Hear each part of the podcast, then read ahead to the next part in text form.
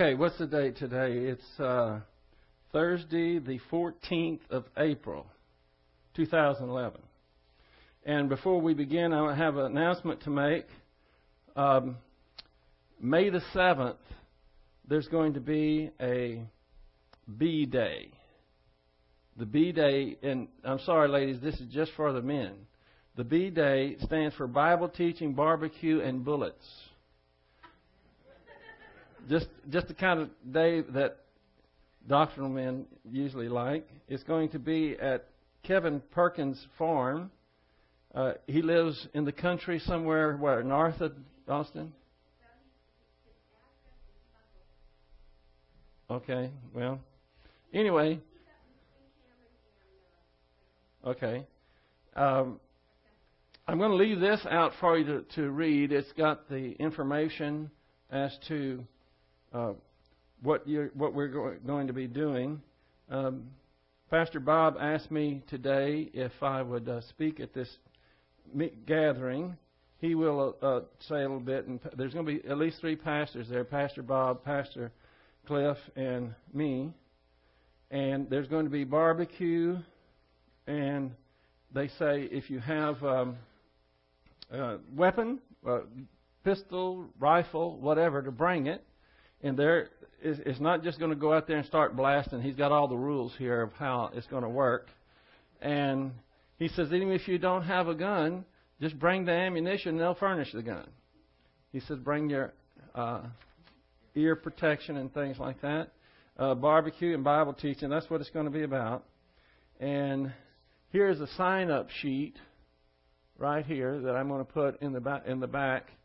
And he needs to get a take on how many are coming as soon, uh, as soon as we can, you know, within a week maybe. And are you able to carpool? Anyway, all that information is going to be here, and I hope that the men of this church will take advantage of that, and those that aren't here, you might pass that along so we can have several people to uh, join the group. I think it's going to be fun. So, I think that's all I have to say about that for right now. Yes? Uh, no, we'll if we if we need to, we just write them on the back. If we have more than that. Okay, let's prepare ourselves this evening for our, our study of the Word of God. You know our standard operating procedure. Have a few moments of silent prayer and rebound if necessary. Let us pray.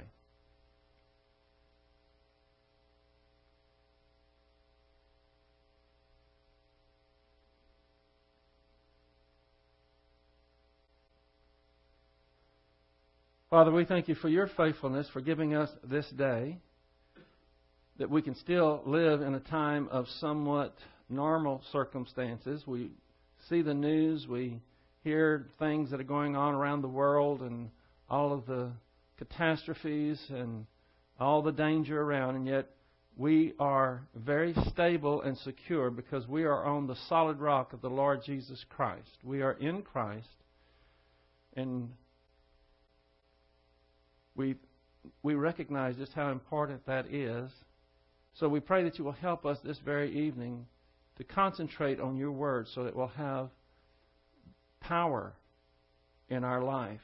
Not just knowledge, but power of combining faith with your word and executing your plan. So we pray that you will help us this evening, for we pray it in Christ's name. Amen. I'm always uh, somewhat amazed. I don't know if that's the right word, amazed, but it just everywhere you look, there are people who are espousing false doctrines. They're everywhere. In fact, it's very rare to find anyone that is doctrinally sound. It seems like there's two extremes. Either you have the people that, that don't know anything and they don't care, that don't bother them with anything that pertains to God, and then you have the other ones that are into God, so to speak, but they're off on a tangent and they are heretical and don't know it. It seems like more and more I see this happening everywhere I turn. In the recent uh, Berean Call issue, which is for April 2011, there's a pastor named Rob Bell. He's 40 years old, and he teaches in Grandville, Michigan at a church called Mars Hill Church, 10,000 members. He re examines Christianity's traditional understanding of life, salvation, and what happens after we die.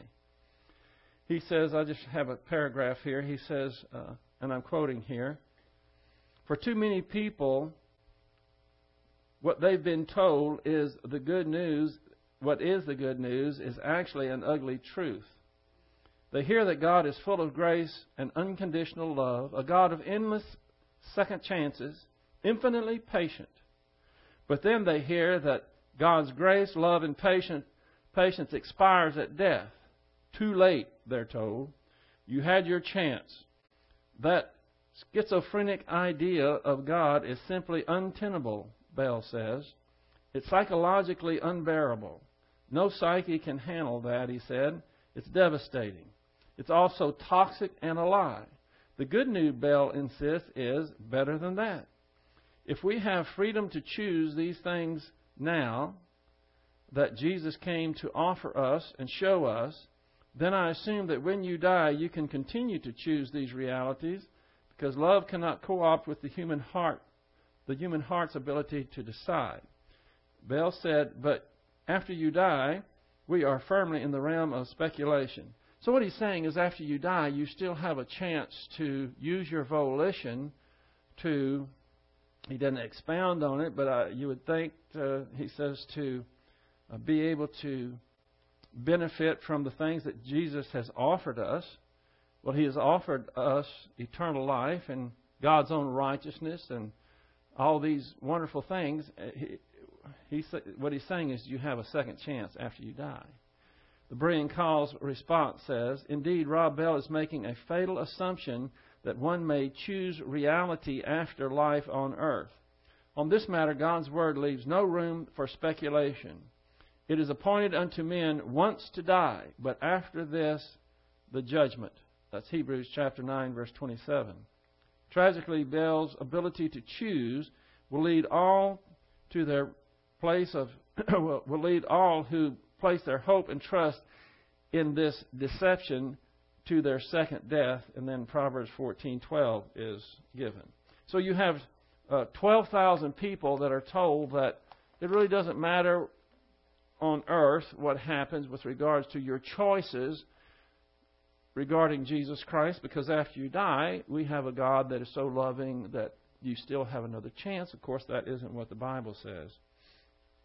And another thing that I've I've noticed is that there's a lot about people waiting for Jesus Christ to return. At, at least there is a distinction between those who are waiting and those who are not. I think maybe the reason that I've seen this in, in this in this magazine as well as so many others, it's like when you look for a new car and you find one that you're thinking about, and then you notice as as you're going down the road you start seeing them Oh, there's one over there. Oh, yeah, there's there's a green one. Oh, yeah, over here, there's a brown one over there. It, and you would never notice them apart from already being thinking about it. And maybe that's why I'm noticing all this about uh, the return of Jesus Christ. Maybe it's always been there, but we've been focusing on that. So it seems like everywhere I turn, there are articles and there's things that has to do with that. In the same Berean call, Dave Hunt in 1988 wrote an excerpt called Whatever Happened to Heaven. And he's talking about how people get so enmeshed in their daily lives. There's so many details, and we live in a fast paced world. And if you have a computer, oh, God bless you, you're just, uh, you have more stress in your life. And if you have a TV and a computer, then it's a double whammy. Uh, I think back probably not that long ago, maybe 150 years ago, maybe just 100 years ago, people didn't have information from all over the world.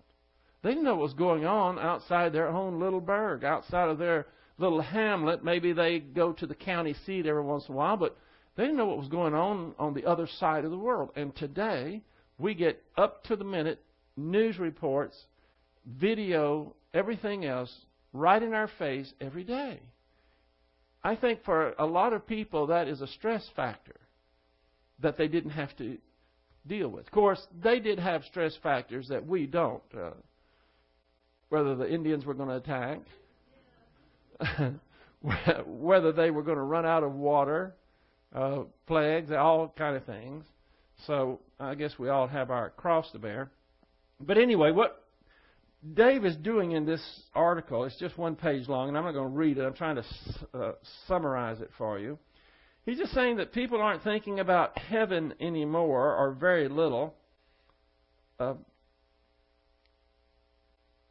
one thing he points out is that there are certain groups of people who are really turning the tide and maybe growing, there, might be a dilemma growing that will be controversial over the people who really don't even, it's not a matter of when is the rapture going to happen. They don't even think it's going to happen. There are people who are classified. Here's three groups that he names. They're known as the Reconstructionists, Kingdom Now Dominion, Dominionists, and the Coalition on Revival, called CORE, C These people are trying to fulfill what's known as the Great Commission, found in the last chapter of Matthew go forth and preach the gospel to all creatures. But they've taken it beyond that into now they are trying to focus all their attention on getting the world Christianized. And we as believers are not to Christianize the world because it's futile. You're not going to be able to Christianize the devil's world. That is not our mission. I guess I'll just I'll just read one paragraph here. Maybe uh, it might bring something to light. He says, All three of these groups that I just named either reject the belief that Christ will one day take his church out of this world and home to heaven, or relegate it to a position of such minor importance that it has no practical role in today's Christianity. In fact, there is an increasing antagonism against eagerly watching and waiting for Christ's return, which surely was the attitude of the early church a backlash has developed against the rapture. Because these people that I named, these are just a few of the groups that believe this, uh, their focus and their hope isn't on, on Christ returning. Quite the contrary. Their focus is on Christianizing the world. He says, within the evangelical church today, the numbers are dwindling of those who retain in meaningful form the hope of the imminent return of Christ to take them to the mansions of his father's house before the whole world explodes in the great tribulation, judgment, uh, and Armageddon. Do I hear something? Oh, okay.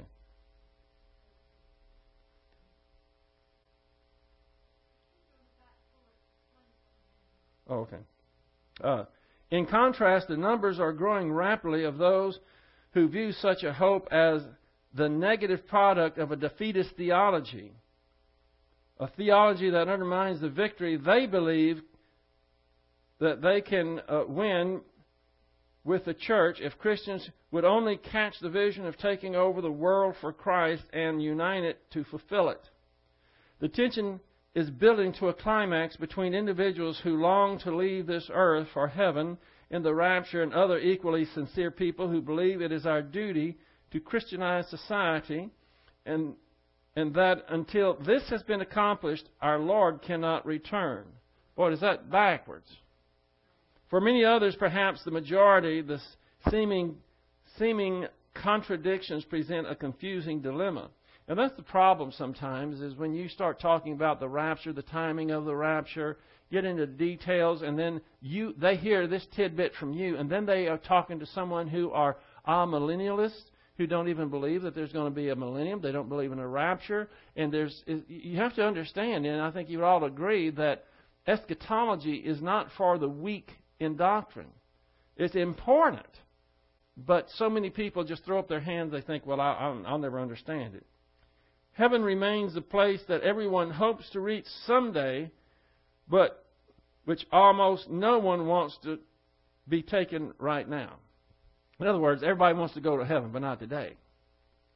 And he says, What is wrong, if anything, with such an attitude and what are its consequences. And he says, whatever happened to heaven? In other words, people are not heavenly minded anymore. Uh, Jesus Christ, certainly, when he, in John 14, 1 through uh, 3, said that he was going away and that he, if he went away, he would come back and that he would take them to the, the, his father's house of many mansions and they were that revolutionized everything for them. This was the focal point of the first century church. Because no religion, no nobody ever said, there's never been a religion that said that the one who they worship has already died, they've gone to heaven and they're coming back. To my knowledge, I don't know of anyone that has done that with with promises and covenants and so forth. So, anyway, there's a lot in the news, there's a lot to grapple with, but we're going to stick to our knitting and continue in 2 Thessalonians chapter 2.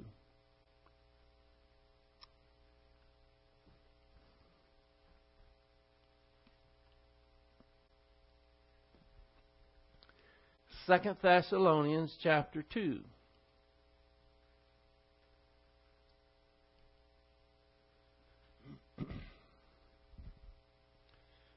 Verse 13. This is where we we covered some of this Tuesday night, but I'm starting here so you can see the verse. But we should always give thanks to God for you, brethren, beloved by the Lord, because God has chosen you from the beginning for salvation through sanctification by the Spirit and faith in truth. And it was for this he called you through our gospel that you may gain the glory of our Lord Jesus Christ. There's so much there. That last phrase, and we're not to verse 14 yet, but we have a purpose clause that you may gain the glory of our Lord Jesus Christ. That just amazes me that the God of the universe is interested in us to begin with, that He loves us with a love that we can't even comprehend, is amazing, but the fact that He is willing and has done things necessary for us to share the glory of the Lord Jesus Christ, it just blows my doors off. Now, that's a 60s expression. You maybe heard me say it before, but eh, we said, eh, you, when you were in school, did they ever use an expression that caught, and even the rest of your life, when something happens, that, that expression comes to mind? Of course, this is the 60s where the, were the years of the muscle cars, and there was drag racing, and the idea was if somebody had such a powerful car, it was so awesome that it would go by you so fast it would just blow your doors off. That was the idea. It, it was something that was just uh, hard to imagine. It was so so different, and that's what it means. So we've already gone over the fact that we should always give thanks for you and that is that we should be giving thanks to God for each other. We are the body of Christ. We are the royal family of God. Now, there's a universal church, there's a universal family, but we don't know who all those people are. We will someday, we'll meet them in heaven, but for right now, the people that we are closest to are our church family, or at least it should be that way and many times, if not most times, even closer than blood kin. Because there is a esprit de corps, a camaraderie, there is a bond between believers, especially those who are hungry for truth, that is not like anything else. Probably every one of you know what I'm talking about. There are people in your family that you would like to be closer to, but there's a barrier. And the barrier is that they just don't care anything about God and His Word. May, they may even be saved. But you can only go so far in a relationship with someone who just has a cavalier, take it or leave it attitude towards God and His Word. It's just that's just the nature of it. But you can come into contact with a believer who likes to talk about the Bible, who likes to talk about Jesus Christ, who is thankful for all the blessings and loves to talk about this, and nearly instantly you have a rapport with them. You have that, that bond. And we should give thanks for this because it might not always be so. There may be times when we may be isolated. There may be things that occur in the in the future that we can't even we can't even imagine at this point where we won't have a, the body of Christ, the family, the local church family meeting together, and that that relationship, that give and take, that concern, that love, that sharing is something that we most of the time take for granted. But Paul didn't. He said many times, I showed you some verses last time where he was thanking the Lord for the believers, the positive believers. You could even put it this way it would be thankful for believers who are part of the pivot. Now, for some, you may not know what the pivot is, but it was a term coined by Colonel R.B. Thieme, the pastor of Berachah Church. And he said, he called it the pivot because everything with regards to a nation and a people hinges, it pivots with regards to the people who are positive towards God's Word. Because a nation is either going to be blessed or cursed based on the people's attitude towards God and His Word. And God will take and He can twist or turn, He can open or close doors. Everything pivots with regards to blessing or cursing according to those who are positive towards God. Now, when you have a, a nation that has a, a large number of people in the pivot that are mature believers who are really hungry for God's Word, then that nation is going to be blessed.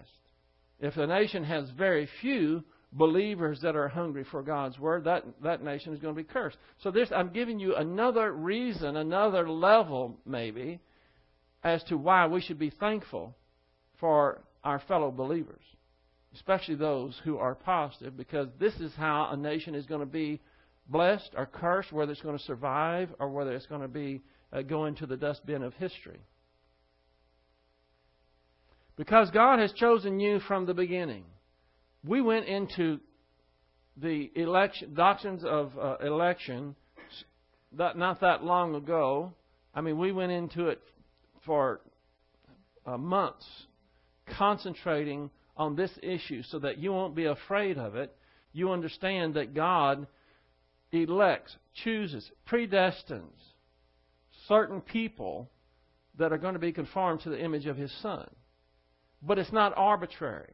It's all based on His foreknowledge. Foreknowledge is a subcategory of God's omniscience. Omniscience means that God knows everything. And if you want to sit on a sunny day and look up at the clouds and contemplate something, contemplate that. I've done it before. I don't know if you have. Excuse me. I've set out and I thought, okay, God knows everything. All right, here's my yard right here. If I thought, God, how many blades of grass are in this yard? Could he just say, well, so many million or billion or whatever it was? How many ants are in here? How many uh, bumblebees? How many whatever? What do you think? Do you think he knows that? Well, if he knows everything, he knows that. The Bible says that he knows how many hairs you have on your head. and we're not going to talk about that. now, excuse me. Foreknowledge is a subcategory of that. Now, foreknowledge has to do with what is entered into the divine decrees. Now, we've, we've gone into the divine decrees before. Does this ring a bell? Are you up to speed on this? In eternity past, there was a powwow, there was a meeting, excuse me. and the Godhead got together and decided, since they had an innumerable number of options as to what they could do, they decided, because in their omniscience, they could have had, I mean, a gazillion possibilities as to what they were going to do with their time and their power and all this. And so they decided, okay, this is what we're going to do. And of course, what they decided to do has to be what? Absolutely perfect. It's the best plan that could ever have come. And so they decided that uh, they were going to create the heavens and the earth and the angels and man and all these things. But one of the things that was decided, and it has, this carries us back to our verse right here, because it, you see it up here for God has chosen you from the beginning. He chose you, He elected you, He called you, He foreordained you, He predestined you based on His foreknowledge of knowing what was in the divine decrees. Now, the divine decrees is separating all the things that could happen from what will actually happen. All the potential from the reality. Because we're dealing with God that time is of no essence. God isn't even end time. And so He knows everything from, well, there's never a time when He didn't know everything. And so he says this, when he made the divine decrees, he said, this is what's going to happen. All these things could happen, but this is going to happen. I know it's going to happen because I foreknow it. I know it ahead of time. And God knows, or he knew ahead of time, that there would be a day that you would believe in the Lord Jesus Christ. And therefore, you are elected and chosen based on that. that and, and, and another feature of this is that you are in Christ. Christ was elected. Christ was chosen. Christ is the high priest. We have a priesthood because we are intimately united with Jesus Christ because of the baptism of the Holy Spirit. That's what happened at, at, at salvation. We were uh, permanently identified with Jesus Christ. So we were elected based on that. It wasn't arbitrary. God didn't say in the, in the divine decrees, well, let's see, I think we are going to have, uh, let's say, throughout human history, God knows that there's going to be, I don't know, let's say, 100 billion people. I'm just throwing, I don't know what the figure would be, how many people that will be created from Adam to the end, but there is a certain defined number. And if God said, okay, we're going to have a hundred billion people, we're going to create a hundred billion people, and out of that, I think that we'll choose five percent that we will elect, that we will choose to salvation, that we will choose that Christ will die for those, but He won't die for the rest. See, that's the perversion of these of these doctrines that I'm talking about. How do we know that? Because the, doc, the, the doctrine of unlimited atonement. I was going over that with the kids yesterday. And these are all doctrines that are important. Are you up to speed or all these things? Can you talk intelligently to someone about these things? Well, these all are connected to what we're looking at here because God has chosen you from the beginning.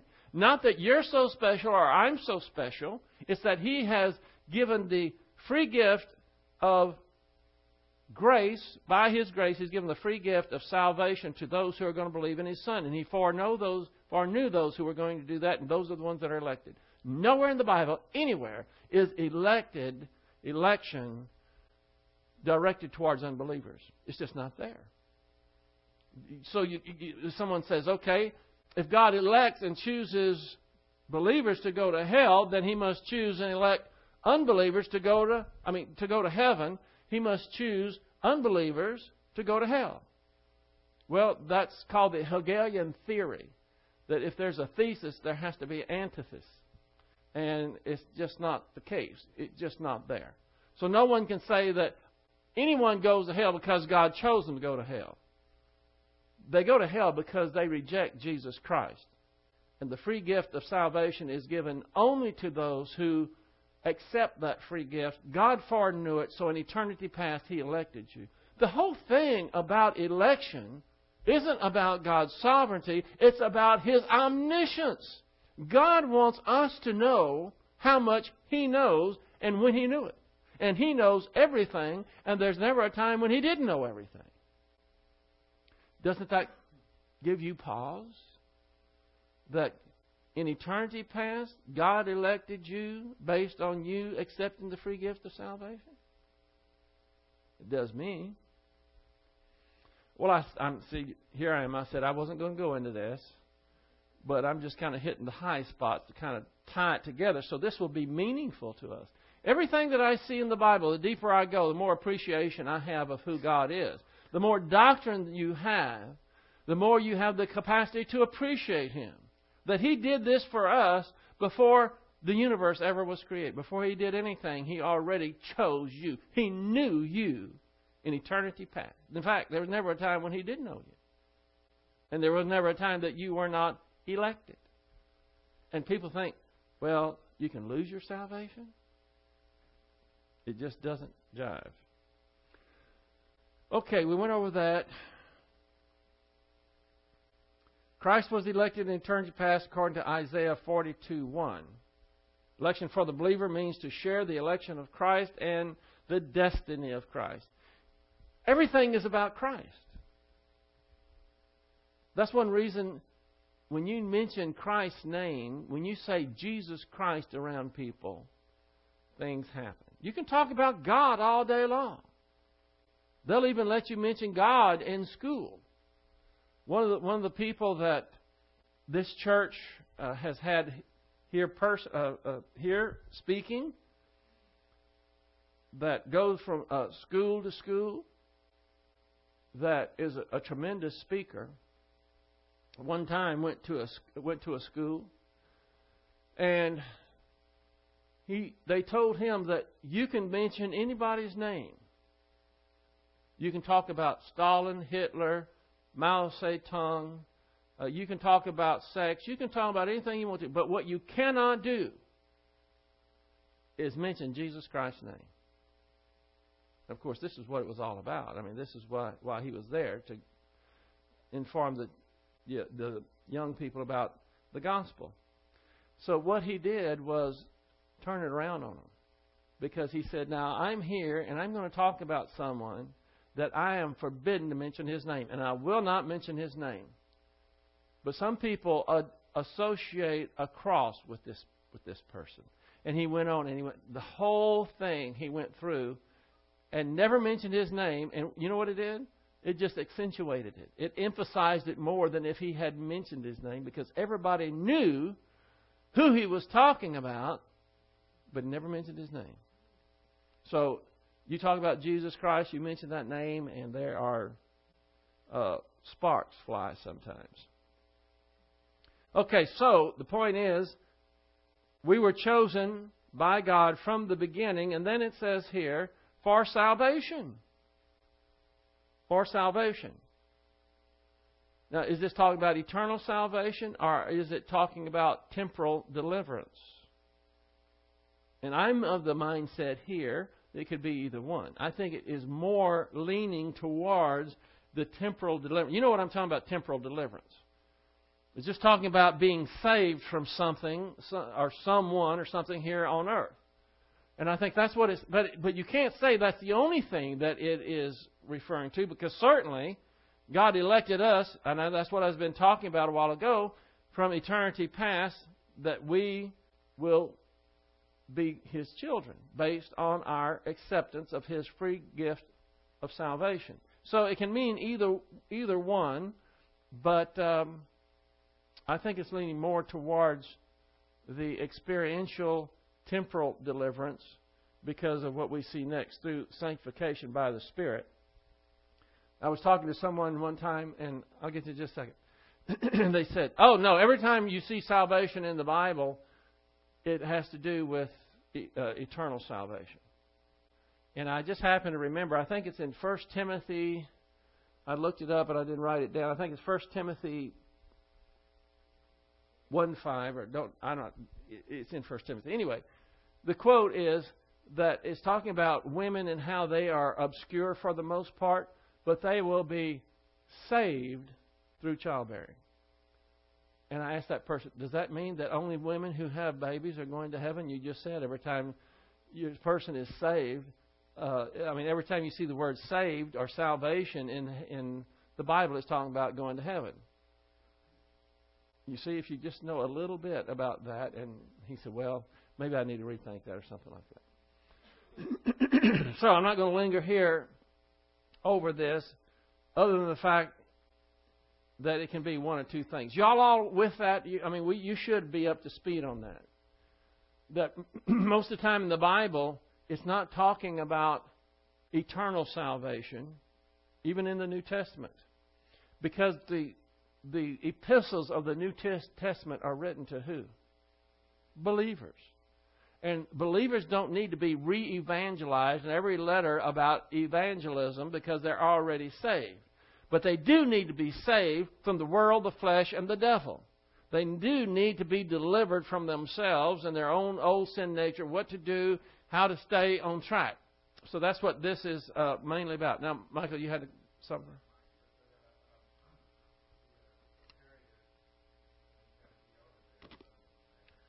I changed that. Yeah, I didn't go on this one. No, no, that's all right. I'm glad.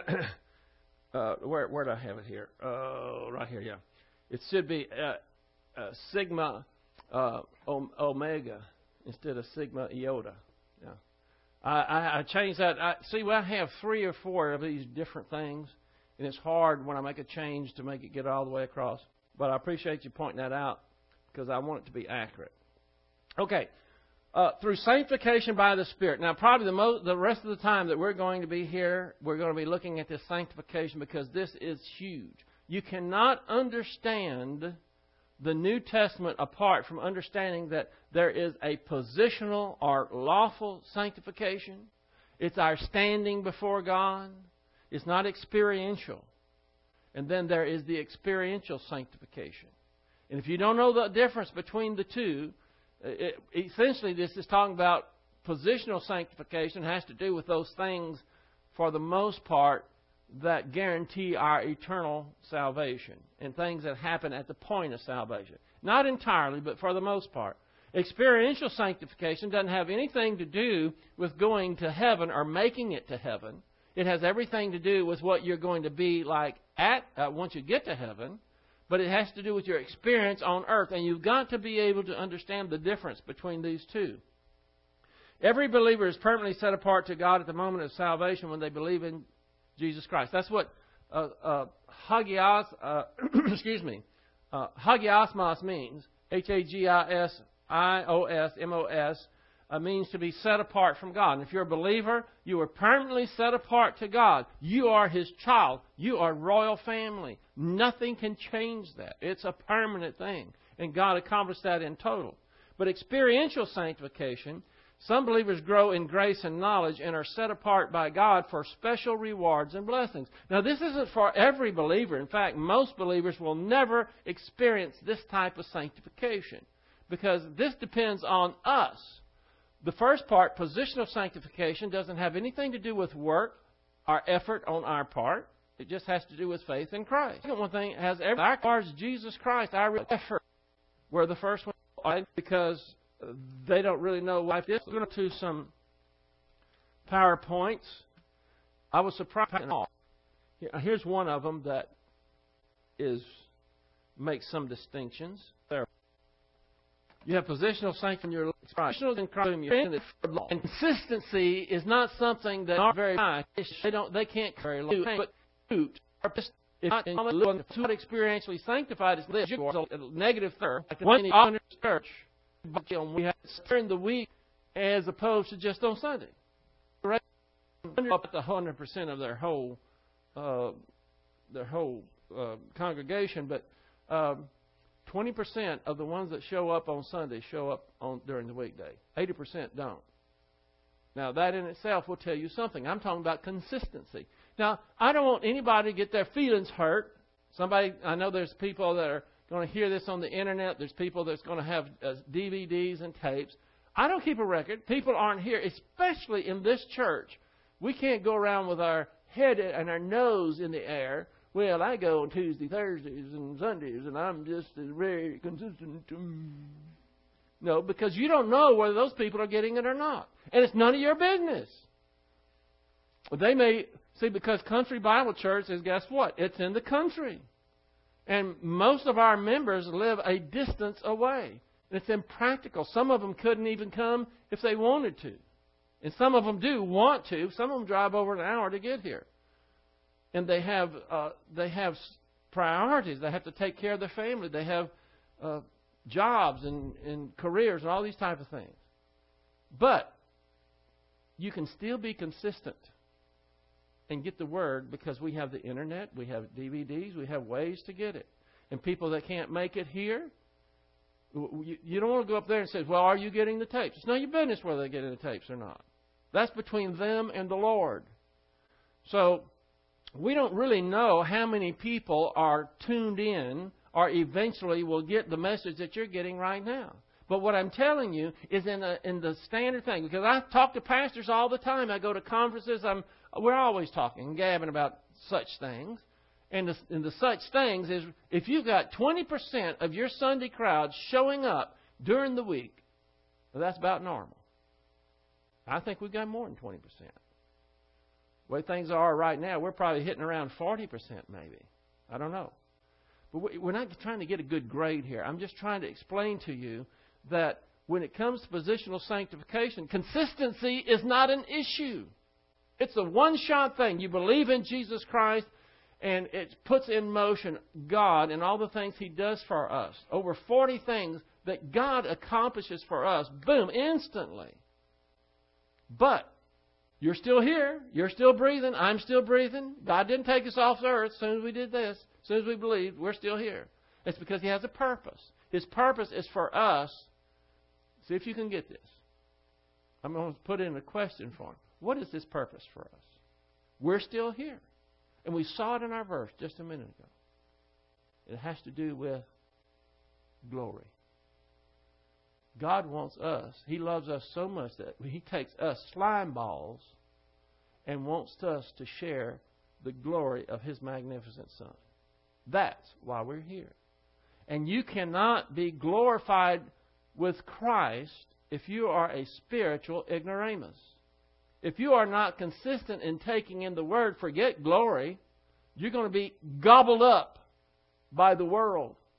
Satan is going to throw so many deceptions and lies to you, and you're going to be so chewed up by the details of life because you don't have time for God. You can't hit priorities. See, your life should be full of priorities, and the number one priority in your life should not be your spouse. It should not be your children. Your number one priority in life should be who? It should be God. And if it's not your number one priority, here's the cruel, well, it's not cruel, it's just just. It's just that this happens. If God is not your number one priority, and you're over here putting your children, so many times it's the children. The children are the number one priority in the, in the, in the home. And that's wrong anyway. Children should not come before your spouse.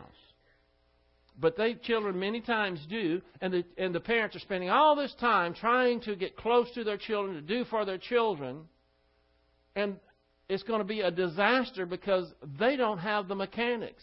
They don't have the doctrine. All the things that happen, all the issues they have to deal with, they don't have faith rest. They don't know about rebound. They're wondering, uh, am I going to heaven or not?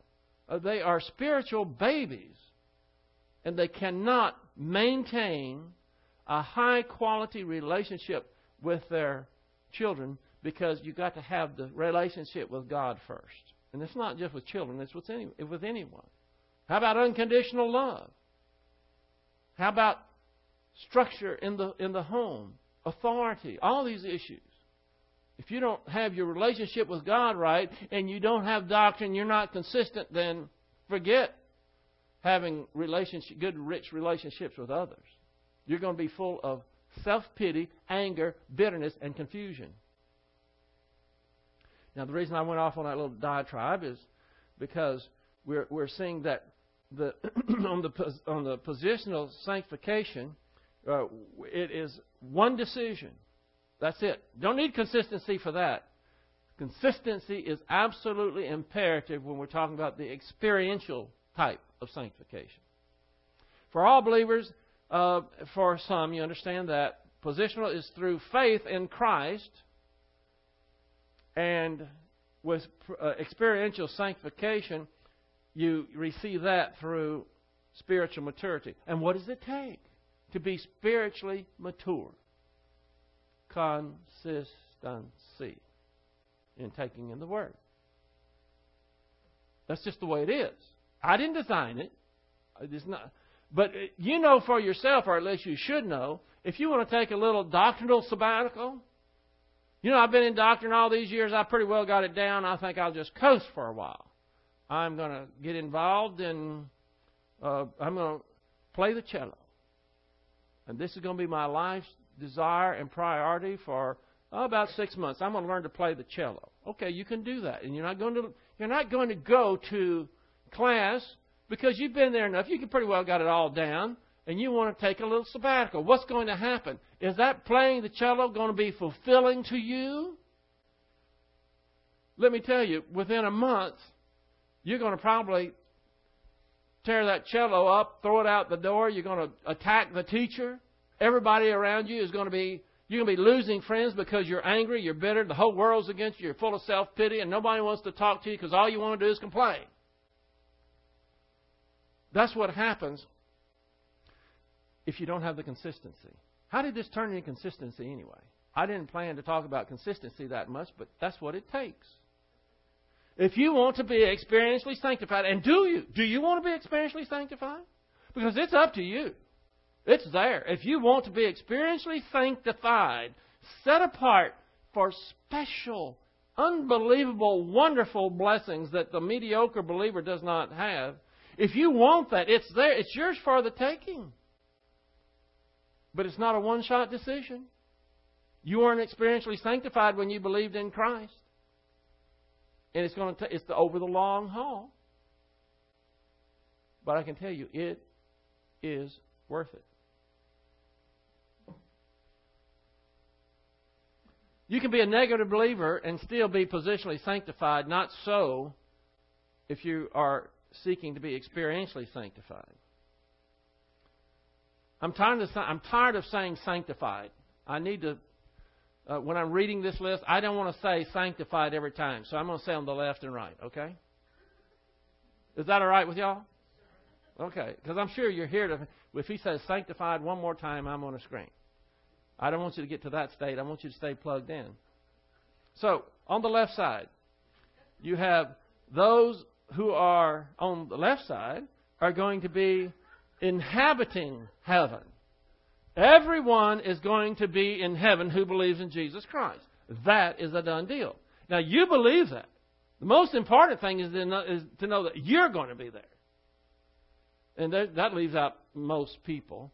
But every believer is going to inhabit heaven. But there's a difference between inhabiting heaven and inheriting heaven. You know all about that. I want to be inheritor. And we're talking about all eternity. And we're talking about rights, privileges, opportunities, things that are so fantastic. The Bible says, look, I cannot even begin to put into your pea brain how wonderful it's going to be. And see, I think that's kind of a, a deterrent to the people because I've known people. I have people who have told me, I don't know what the big deal about getting doctrine is. I'm going to be in heaven. Heaven's a wonderful place. So what's the big deal?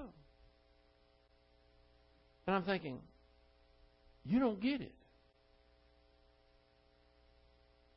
Before you were born physically, if someone could come into wherever you were going to be, if someone could talk to you, I know this is hypothetical, it's impossible, but if somebody could talk to you and say, hey, you're going to be born in nine months.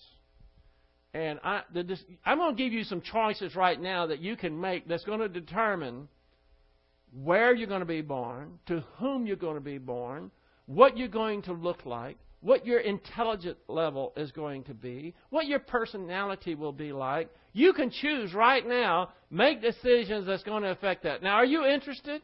How many would say, I don't think so, no. It's okay if I'm born in the slums, if I'm in, a, uh, in the jungles of New Guinea, or if I'm if I'm if my mother is a crackhead and my daddy is gone, that's okay. I, it didn't matter to me as opposed to having real caring parents. Of course, you would be very interested in that, wouldn't you? But so many believers, they say, heaven's going to be a good place. I'm going to be there. That's all I need.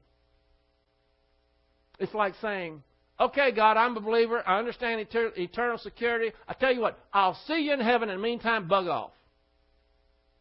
That's the attitude of so many believers, even the ones that have eternal security. I want to be an inheritor, don't you? I want to get into the ritzy country clubs.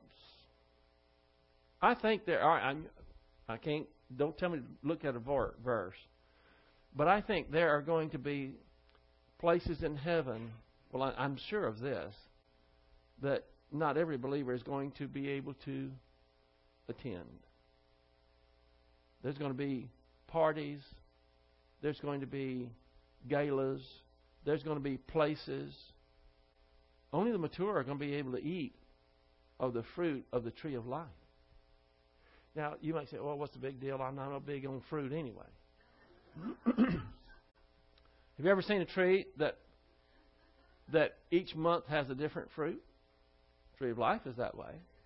I don't know what it tastes like, but there's a lot more significance than just well, I think it'll have an apple this time, and I'll have an orange next time, maybe a banana each month. Isn't that something? Uh, uh, these are so significant, and yet, I think one reason that the Bible's language doesn't expand upon those all that much is because we can't understand it. Furthermore, if we could, we'd probably be committing hari-kari, let's go.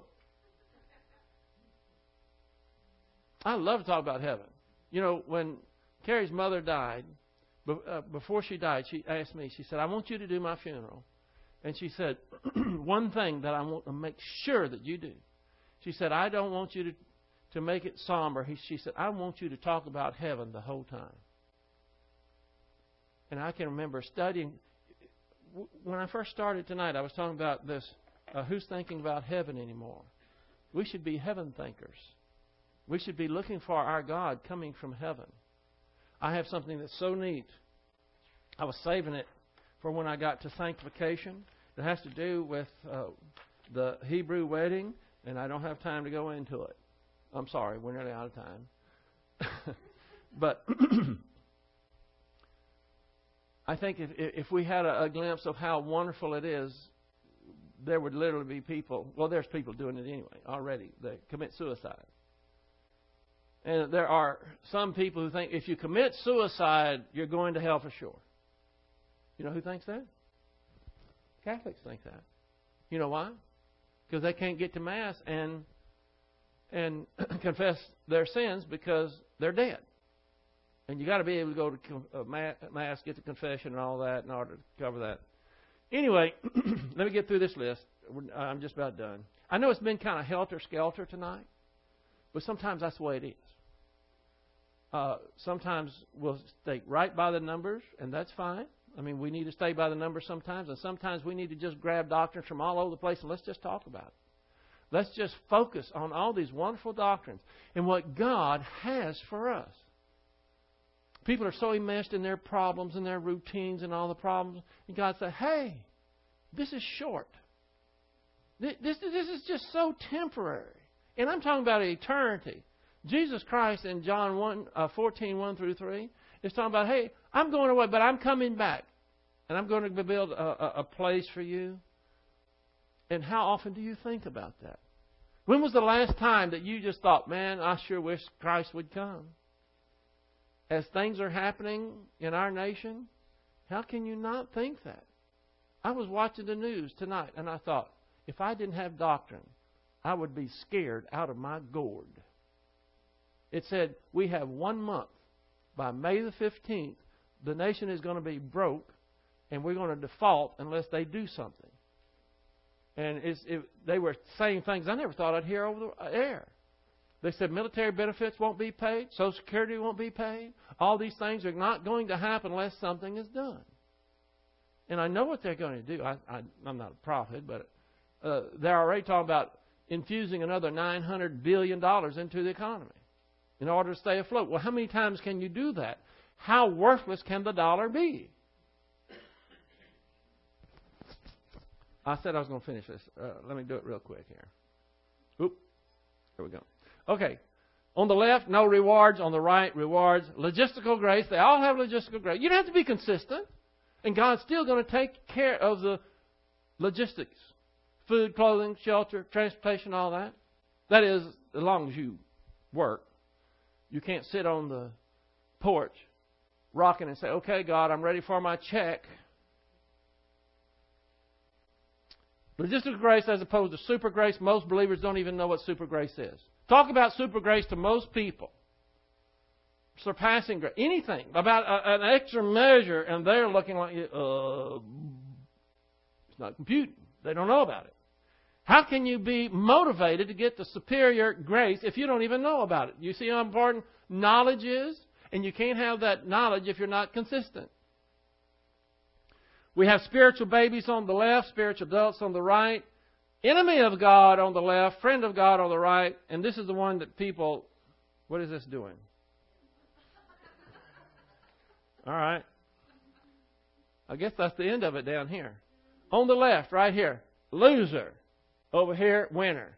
I have had people leave this church. And you know why?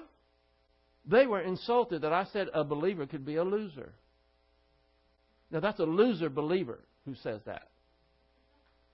They were so used to being patted on the head. Oh, boy, you're a great believer. You know, we're just really impressed with you. No, we're slime balls. Everything is about God and Jesus Christ. And if you are not consistent, if you are not experientially sanctified, you are a loser. And most losers don't know that they're losers. It's not their fault, it's everybody else's fault. If they run out of people, well, it's God's fault. That's a loser mentality. You think losers are anticipating and wanting Christ to come back? The Bible says if you're not anticipating Christ to come back, you're not going to get a particular war designed especially for that. How can you be anxious for Christ coming back if you don't even know what the rapture is? You don't know when He's coming. You're just hoping, well, I hope I get there. Ask most believers, are you saved? Well, I hope so. Well, you're a loser. Don't you want to be a winner? You're already a winner in the sense that you're in Christ as a believer. But you are a loser in the sense that that's all you have. Now, that's everything. That's so important. But there's so much more. If you're not experientially sanctified, if you're not on track to be experientially sanctified, there's so much that you're going to lose out on. And I got an 8 with two zeros up there on the clock. And this thing is going haywire, so I guess I better stop. Okay. Next time, if I forget, I hope you will remind me about the analogy between sanctification and the Hebrew wedding. It is really neat. Maybe we can start there next time. Let's close. Heavenly Father, we're so thankful for who and what you are and the opportunities and the potential that you have made available to us is astounding. How can we be so arrogant and so stupid as to cast it off as if it is nothing and be so concerned about the worldly affairs? We pray that you will help us all to be more heavenly minded. After all, that is where our citizenship is. That we will look forward to our God and our King, Jesus Christ, returning so that we can be with Him. We pray this in His name. Amen.